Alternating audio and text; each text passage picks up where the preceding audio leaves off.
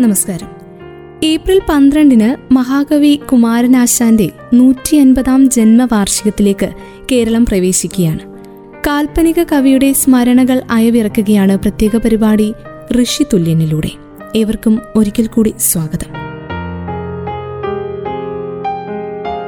രണ്ടുവരി കുത്തിക്കുറിക്കണമെന്ന് തോന്നുന്ന സമയത്ത് കുമാരനാശാൻ വീടിന് പിന്നിലേക്കാണ് പോവുക. അന്നവിടെ നിറയെ ഫലം കായ്ക്കുന്ന ഒരു വലിയ പ്ലാവുണ്ട്. നല്ല തണലും നല്ല തണുപ്പും. എത്ര കത്തി നിൽക്കുന്ന സൂര്യൻ താന്നു നിന്ന് ചൂടടിക്കുന്ന സമയത്ത് പോലും കുളിരുള്ള ഇടമായിരുന്നു ആശാന്റെ വീടിന് പിന്നാമ്പുറത്തെ പ്ലാവിൻ ചൂട്. ഒരുപക്ഷെ ഈ ആശയഗംഭീരന് ആശയങ്ങൾ കൊടുത്ത കലവറ ആ പ്ലാവിന്റെ ചൂടായിരുന്നിരിക്കണം. ഏതുഷ്ണകാലത്തും തണുപ്പും സുഖവും തരുന്ന ആ പ്ലാവിൻ ചൂട്. കവിത എഴുതണമെന്ന് തോന്നുമ്പോൾ ഓടി വരിക മാത്രമല്ല അവിടെ ഇരുന്ന് തന്നെയാണ് കവിത കുറിക്കലും തിരുത്തലുമൊക്കെ. അതിനടുത്തായിട്ട് ഒരു ചെറിയ കിണറുണ്ട്. ആ വീട്ടിലെ സായാഹ്ന സന്ധ്യകളായിരുന്നു കുമാരനാശാന് ഏറ്റവും ഇഷ്ടമായിരുന്നത്. അന്ന് ദേശീയപാതയില്ല. ഉള്ള പാതയ്ക്ക് ഇന്നത്തെ പാതയുടെ അത്രയും വീതിയുമില്ല. പക്ഷേ അതേപോലെ ആ വീട് ഇന്നും നമുക്ക് അവിടെ ചെന്നാൽ കാണുവാൻ സാധിക്കും. തിരുവനന്തപുരത്ത് മംഗലാപുരം തോന്നയ്ക്കൽ റോഡിൽ നിന്ന് കുറച്ചു മാറിയാണ് കുമാരനാശാന്റെ ഭവനം. രണ്ടു മുറികളും അടുക്കളയും ചെറിയ ചായ്പും വരാന്തയുമുള്ള ഒരു കൊച്ചുകുടിൽ. നിറയെ വെള്ളമുള്ള കിണർ മുറ്റത്ത്. വർഷങ്ങൾക്കിപ്പുറവും കാര്യമായ രൂപമാറ്റമൊന്നും സംഭവിച്ചിട്ടില്ല ആശാന്റെ ഭവനത്തിന്. ഈ ഭവനത്തിലാണ് ഭാനുമതി അമ്മയും അവരുടെ ചിന്നസ്വാമിയും താമസിക്കുന്നത്. ചിന്നസ്വാമി എന്നാണ് അവർ ഭർത്താവായ കുമാരനാശാനെ വിളിക്കുന്നത്. തന്നെക്കാൾ പതിനെട്ട് വയസ്സിന് മൂപ്പുണ്ട് കുമാരനാശാൻ ആശാൻ സമുദായ സേവനത്തിനിറങ്ങുമ്പോൾ താൻ ജനിച്ചിട്ട് കൂടിയില്ലെന്ന് ഇടയ്ക്കിടയ്ക്ക് അവർ ഭർത്താവിനോട് പറഞ്ഞു ചിരിക്കാറുണ്ട്. കവിത പോലെ ഒരു ഗൃഹമാണ് ആശാന്റേത്. സംസ്കൃതത്തിലും ബംഗാളി ഭാഷയിലും ഉപരിപഠനം കഴിഞ്ഞ് കുമാരനാശാൻ കൊൽക്കത്തയിൽ നിന്നും തിരിച്ചെത്തിയ ദിവസമാണ് ഭാനുമതിയമ്മ ജനിക്കുന്നത്. അന്ന് അദ്ദേഹം തിരുവനന്തപുരത്തുള്ള ഭാനുമതിയമ്മയുടെ വീട്ടിലെത്തിയിരുന്നു. എസ് എൻ ഡി പി യോഗം പ്രവർത്തകനായ ഭാനുമതിയമ്മയുടെ അച്ഛനുമായി കുമാരനാശാന് അടുത്ത ബന്ധമുണ്ടായിരുന്നു. പ്രസവമുറിയിൽ കൈകാലുകൾ ഇട്ടിളക്കി ചിരിയും കരച്ചിലുമായി കിടന്ന കുഞ്ഞ് പിൽക്കാലത്ത് തന്റെ സഹധർമ്മിണിയായി മാറുമെന്ന് ആശാൻ അന്ന് ചിന്തിച്ചിട്ടുണ്ടാവില്ല. ഒരിക്കൽ ഭാനുമതിയമ്മ ആശാനോട് തന്നെ ഇക്കാര്യം ചോദിച്ചിട്ടുണ്ട്. അതിനെക്കുറിച്ച് ഭാനു എന്താണ് ചിന്തിച്ചിരിക്കുന്നത് എന്നായിരുന്നു ആശാന്റെ മറുചോദ്യം. ഏഴോ എട്ടോ വയസ്സുള്ളപ്പോൾ കുമാരൻ കുമാരനാശാൻ വന്ന ഓർമ്മ ഭാനുമതിക്കുണ്ട്. അന്ന് അദ്ദേഹം എസ് എൻ ഡി പി യോഗം സെക്രട്ടറിയായി പ്രവർത്തിക്കുന്ന കാലം. ശങ്കരശതകം എഴുതിയ ആളെ കാണാൻ ആഗ്രഹമുണ്ടോ എന്ന് ചോദിച്ച് ജ്യേഷ്ഠൻ കെ സദാശിവനാണ് ഭാനുവിനെ ആശാന്റെ മുന്നിലേക്ക് കൊണ്ടുപോകുന്നത്.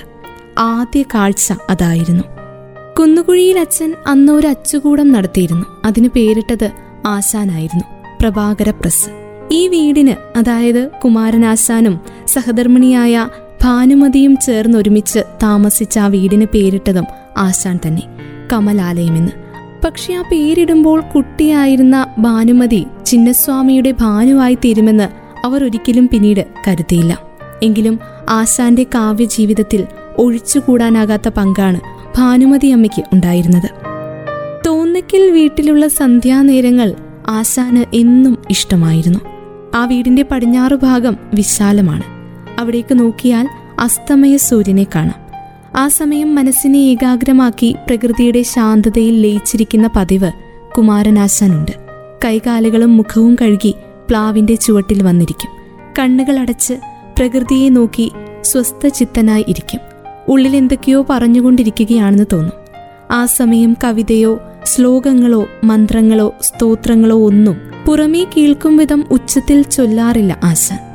മനസ്സിൽ വരികൾ വന്ന് നിറയുന്ന സമയമാണ്. നളിനിക്കും ലീലയ്ക്കും ചിന്താവിഷ്ടിയായ സീതയ്ക്കും പശ്ചാത്തലമൊരുക്കിയത് അരുവിപ്പുറമാണെങ്കിലും ആ കവിതകളുടെയൊക്കെ രചന ഈ വീട്ടുമുറ്റത്ത് വെച്ചായിരുന്നു. തൊടിയിൽ മാത്രമല്ല വീട്ടു നടത്തിപ്പും ഭാനുവിന്റെ മിടുക്കിലാണ് മുന്നോട്ടു പോയതെന്ന് ആശാൻ എവിടെയും പറഞ്ഞു. വിവാഹ സമയത്ത് യോഗം സെക്രട്ടറി എന്ന നിലയിൽ മാസം മുപ്പത് രൂപയായിരുന്നു ആശാന് ലഭിച്ചിരുന്ന അലവൻസ്. ചില മാസം അത് സംഭാവനയായി തിരികെ നൽകുകയും വേണം. രജിസ്റ്റർ നോക്കിയാൽ ആശാൻ അലവൻസ് മുപ്പത് ക എന്ന് കാണും. തൊട്ടു താഴെ ആശാൻ സംഭാവന മുപ്പത് ക എന്ന്. കിട്ടുന്നത് തികയാത്ത അവസ്ഥയാണ് അന്ന്. വിവേകോദയം മാസിക അയക്കുന്നതിന് തന്നെ നല്ലൊരു ചെലവ് വരും. ശാരദ ബുക്ക് ഡിപ്പോ പുസ്തകങ്ങൾ അച്ചടിച്ചിരുന്നു. അതെല്ലാം കൂടി പത്തഞ്ഞൂറ് കോപ്പികൾ മാത്രം. ഭാനുവിന്റെ അടുക്കള അലമാരി എന്ന് ബുക്കുടിപ്പോയെ വിശേഷിപ്പിക്കാറുണ്ടായിരുന്നു കുമാരനാശാൻ. സ്ത്രീകൾ അടുക്കളയിൽ പണം സൂക്ഷിക്കുന്ന പതിവുണ്ടല്ലോ. ബുക്കിടിപ്പോ വരുമാനത്തെക്കുറിച്ച് അടുക്കള അലമാരിയിൽ നിന്ന് ആറേഴ് റുപ്പിക മാസം വരവുണ്ടെന്ന് ഭാനുവിനോട് പറയും. മാസത്തിൽ ഇരുപത് രൂപയിലപ്പുറം വീട്ടുചെലവ് പോകാതിരിക്കാൻ ഭാനുമതിയമ്മ ശ്രദ്ധ വെച്ചിരുന്നു. ഒന്നര റുപ്പികയുടെ അരിയും വീട്ടുസാധനങ്ങളും വാങ്ങും. ആഹാര ചെലവിനേക്കാൾ വണ്ടിക്കൂലിയാണ്. പട്ടിണി നമ്മുടെ പടിക്കൽ വന്ന് എത്തി നോക്കുന്നുണ്ടെന്ന് ഇടയ്ക്കിടെ ആശാൻ പത്നിയോട് പറയും. ഇതേവരെ പണം സമ്പാദിക്കാൻ ഞാൻ ശ്രമിച്ചിട്ടില്ല. എന്നാലും നീയും കുട്ടികളും പട്ടിണി കിടക്കാൻ സമ്മതിക്കില്ല. ഇതായിരുന്നു ആശാൻ എന്നും ഭാനുമതി അമ്മയോട് പറഞ്ഞിരുന്നത്. നാലാം ക്ലാസ്സിലും ഏഴാം ക്ലാസ്സിലും ആശാന്റെ കൃതികൾ പിന്നീട് പാഠപുസ്തകമായി പഠിക്കാനെത്തിയപ്പോഴാണ് ആ കുടുംബത്തിലെ സാമ്പത്തിക സ്ഥിതി ഒന്ന് നിവർന്നു നിന്നത്. കർമ്മയോഗിയായിരുന്ന ഭർത്താവിനോട് സഞ്ചാരം കുറയ്ക്കാനും വീട്ടിൽ വിശ്രമിച്ച് കൂടുതൽ എഴുതിക്കൂടെ എന്നും ഭാനു ഇടയ്ക്കിടെ ചോദിക്കും. വിശ്രമിക്കാൻ സമയമില്ലാതെ നിറയെ ജോലിയുള്ള ദിവസങ്ങൾ എന്നും ഉണ്ടാകണം. അങ്ങനെ ആ ജോലി എടുത്തുകൊണ്ടിരിക്കുന്ന സമയത്ത് തന്നെ ഈ ലോകം വിട്ടുപോകണം. ഇതാണ് വലിയ സ്വാമിയോടുള്ള എന്റെ അപേക്ഷ. സാക്ഷാൽ ശ്രീനാരായണനോടുള്ള എന്റെ അപേക്ഷ. ഇതാണ് എപ്പോഴും കുമാരനാശാൻ പത്നിയോട് പറയാറുണ്ടായിരുന്നത്. ഇരുപതിനായിരത്തിൽ പരം വരികളിൽ വ്യാപിച്ചു കിടക്കുന്ന പതിനേഴ് കൃതികളാണ് ആശാന്റെ കാവ്യസമ്പത്ത്. ആശാന്റെ പ്രശസ്തമായ വിലാപ കാവ്യമാണ് പ്രരോദനം. ഗുരുവും വഴികാട്ടിയുമായ എ ആറിന്റെ മരണത്തിൽ വിലപിച്ചുകൊണ്ട് ആശാൻ രചിച്ച കാവ്യം. വീണപൂവ് നളിനി ലീല ചിന്താവിഷ്ടിയായ സീത ചണ്ടാല ഭിക്ഷുകി ദുരവസ്ഥ കരുണ ഇവയാണ് ആശാന്റെ രചനകളിൽ മികച്ചു നിൽക്കുന്നവ. അദ്ദേഹത്തിന്റെ കാവ്യങ്ങളിൽ ഏറ്റവും കൂടുതൽ പ്രചാരം കിട്ടിയ കരുണയെ ആശാന്റെ പട്ടം കിട്ടിയ രാജ്ഞിയായാണ് വാഴ്ത്തപ്പെടുന്നത്. തിരുവനന്തപുരം കൊല്ലം ദേശീയപാതയ്ക്കരികിൽ ആറ്റിങ്ങലിന് സമീപമാണ് തോന്നക്കിലുള്ള കുമാരനാശാന്റെ വീട് എന്നതിനെക്കുറിച്ച് നമ്മൾ കേട്ടു. അവിടെ തന്നെയാണ് ഇന്ന് കുമാരനാശാൻ സ്മാരക ദേശീയ സാംസ്കാരിക കേന്ദ്രമുള്ളത്. അവിടുത്തെ പച്ചപ്പിൽ മഹാകവിയുടെ സ്മരണകൾ കവിതയും ബിംബങ്ങളുമായി നിറയുകയും തെളിയുകയും ചെയ്യുന്നു. സംസ്ഥാന സാംസ്കാരിക വകുപ്പിന്റെ ഉടമസ്ഥതയിലാണ് ഇന്ന് ഈ സ്മാരകം. സ്വാതന്ത്ര്യത്തിന്റെ കവാടം എന്ന് പേരിട്ട ഗേറ്റ് കടന്നാൽ വിശാലമായ പുൽത്തകിടിയുടെ പച്ചപ്പ്. സ്വാതന്ത്ര്യം തന്നെ അമൃതം സ്വാതന്ത്ര്യം തന്നെ ജീവിതം എന്ന വരികളെ ഓർമ്മിപ്പിച്ചുകൊണ്ടാണ് മുന്നോട്ട് പോകേണ്ടത്. രണ്ട് ഓലക്കുടിലുകൾ അവിടെയുണ്ട്. അവിടെയാണ് ആശാന്റെ ദാമ്പത്യ ജീവിതം എന്ന കവിത തളർത്തത്. പ്രിയ ശിഷ്യനെ കാണാൻ ശ്രീനാരായണ ഗുരു ഇവിടെ എത്തിയിട്ടുണ്ട്. ആ മുറ്റത്ത് കപ്പിയും കയറുമുള്ള പഴയ കിണറുണ്ട്. തൂമ തേടും തൻ പാള കിണറ്റിലിട്ട് ഓമൽ കയ്യാൽ കയറ് വലിച്ചു നിൽക്കുന്ന ചണ്ടാല ഭിക്ഷുകിയുടെ സ്മരണ. കുടിലിനോ മൺചുമരുകൾക്കോ കേടുവരാതെയും പഴമ ചോരാതെയുമാണ് സംരക്ഷണം ഒരുക്കിയിരിക്കുന്നത് ആശാൻ അവിടെ ഇരുന്ന് ഇപ്പോഴും കാവ്യം ആലപിക്കുന്നത് പോലെ തോന്നും ആ മുറ്റത്ത് നിൽക്കുമ്പോൾ. ആശാൻ സ്മാരക മ്യൂസിയമാണ് രണ്ട് നിലയുള്ള കെട്ടിടം.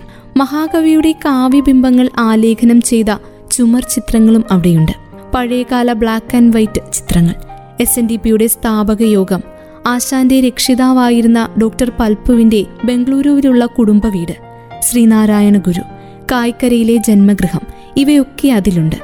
ആയിരത്തി തൊള്ളായിരത്തി ഇരുപത്തിരണ്ട് ജനുവരി പതിമൂന്നിനാണ് ഇംഗ്ലണ്ടിലെ വെയിൽസ് രാജകുമാരൻ ആശാന് പട്ടും വളയും നൽകി ആദരിച്ചത്. ആ പുരസ്കാരങ്ങൾ മോഷണം പോയി. അതിന്റെ രണ്ട് മാതൃകകൾ പിൽക്കാലത്ത് ഉണ്ടാക്കി. ഒന്ന് ബാങ്ക് ലോക്കറിലും മറ്റൊന്ന് തോന്നയ്ക്കലുള്ള ആശാന്റെ ശ്വാസമുള്ള ഈ ഇടത്തിൽ പ്രദർശനത്തിന് വെച്ചിട്ടുമുണ്ട്. ഡയറി കുറിപ്പുകളും കൈയെഴുത്ത് പ്രതികളും അടങ്ങുന്നതാണ് മറ്റൊരു വിഭാഗം. മഹാകവിയുടെ കവിതകളുമുണ്ട് അതിൽ. ഇവിടെ വെച്ചാണത്രേ അദ്ദേഹം കരുണയും ശ്രീബുദ്ധ ചരിതവും രചിച്ചത്. പല്ലനയിലേക്കുള്ള യാത്രയിൽ ഈ കൃതികളും അനുയാത്ര ചെയ്തു. നനഞ്ഞു കുതിർന്ന പേപ്പറും നിറം മങ്ങിയ മഷിയും ഉൾപ്പെടുന്ന കൈയെഴുത്ത് പ്രതികൾ സംസ്ഥാന പുരാരേഖാ വകുപ്പ് രാസപ്രക്രിയയിലൂടെ സംരക്ഷിച്ചിട്ടുമുണ്ട്. വർഷങ്ങൾ ഇത്ര പിന്നിട്ടിട്ടും വിട്ടുമാറാത്ത നടുക്കത്തിന്റെ സ്മാരകമായി ആ രാസപ്രക്രിയയിലൂടെ സംരക്ഷിച്ചിരിക്കുന്ന പേപ്പറുകൾ മാറി. ഇന്ന് ഈ സ്മാരകം നിൽക്കുന്ന സ്ഥലം മഹാകവി അന്നൊരിക്കൽ വിലയ്ക്ക് വാങ്ങിയതാണ്. ആത്മീയതയിൽ നിന്നും ദാമ്പത്യത്തിലേക്കുള്ള പരിണാമത്തിന്റെ ബാക്കിപത്രം. വൈകി വിവാഹിതനായ മഹാകവിയുടെ ദാമ്പത്യ ജീവിതവും കവിതകളും ഇവിടെ കെട്ടുപിണഞ്ഞു കിടക്കുന്നു.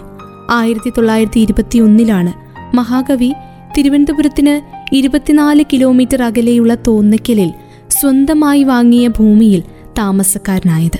കേരളവർമ്മ വലിയ കോയി തമ്പുരാൻ മുൻകൈയെടുത്ത് പ്രസിദ്ധീകരിച്ച ബാലരാമായണം എന്ന കൃതിയുടെ ലാഭം ഉപയോഗിച്ചായിരുന്നു അത്. കഷ്ടിച്ച് മൂന്ന് കൊല്ലമേ അദ്ദേഹത്തിന് ഇവിടെ താമസിക്കാനായുള്ളൂ.